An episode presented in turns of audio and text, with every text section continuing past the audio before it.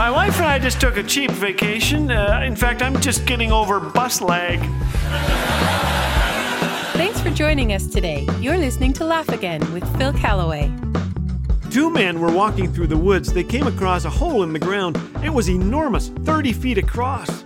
They leaned forward but couldn't see the bottom. So they did what guys do. The first guy picked up a stick and threw it into the hole. They leaned forward. Nothing. Together they hoisted up a pretty sizable rock and heaved it in. Again, nothing. They looked around for something even bigger and finally, aha, found a railway tie. Each grabbed an end. They walked it over to the hole and counted one, two, three, and threw it in. They listened. Again, nothing.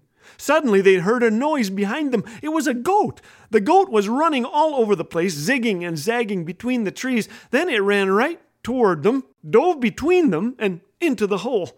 They just stood there amazed, scratching their heads. Soon a farmer came along. Have you seen my goat? he said. They told him about the goat that came running out of the woods and jumped into this massive hole. That can't be my goat, said the farmer. I tied him to a railway tie. well, now, please don't write me letters if you are a goat fan or a goat herd or love goat cheese. No goats were harmed in the telling of this joke. I kid you not. But I have a question for you. What are you chained to? A habit? A temptation? Regret for what you've done or haven't done? If that goat could talk, he'd tell us that being chained to the wrong thing can lead to disaster. Paul, who once persecuted Christians and clapped them in chains, wrote to the church in Rome that we are either chained to sin or chained to righteousness. One leads to oppression, the other to peace, joy, and true freedom. If ever you find yourself in Stone Town, Zanzibar, you'll encounter what was once the largest slave market in East Africa. A memorial and museum have been built nearby in tribute to those precious slaves. On the actual site of that slave market, you will find Christ Church Cathedral. It was built over seven years and constructed mostly of coral stone. Where the main whipping post of the market once was, is an elaborate altar designed to celebrate the gospel of Jesus Christ that breaks the chains of slavery. Remember Paul? In his famous letter to the church at Ephesus, he wrote, In him we have redemption through his blood the word redemption pointed to the marketplace, where something or someone was redeemed, bought back. And that, of course, is what Jesus did for us. By his death, he purchased our freedom from a life of slavery to wrongdoing. He set us free to live for him. It may be memories that shackle you, anger, or the thought, I could never be forgiven. Paul said that if anyone is in Christ, we are a new creature. The old passes away, the new has come. Stamped on your passport to freedom are three awesome truths.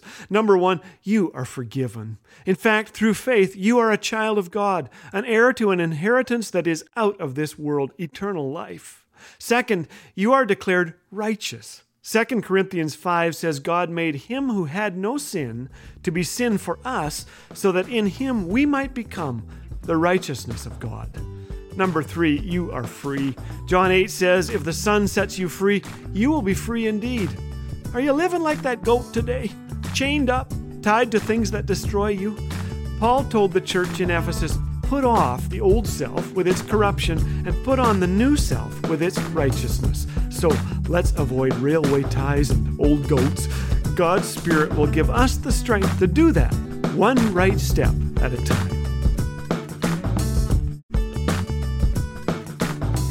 Did you know that the Ministry of Laugh Again is funded almost exclusively by its generous listeners? And one of the most impactful ways you can support Laugh Again is by joining the Friends of Laugh Again monthly partner program. By committing to a monthly gift, you'll help amplify these messages of hope and joy to hearts and homes that so desperately need them. To learn more about becoming a monthly partner, visit laughagain.org. Laugh Again, truth bringing laughter to life.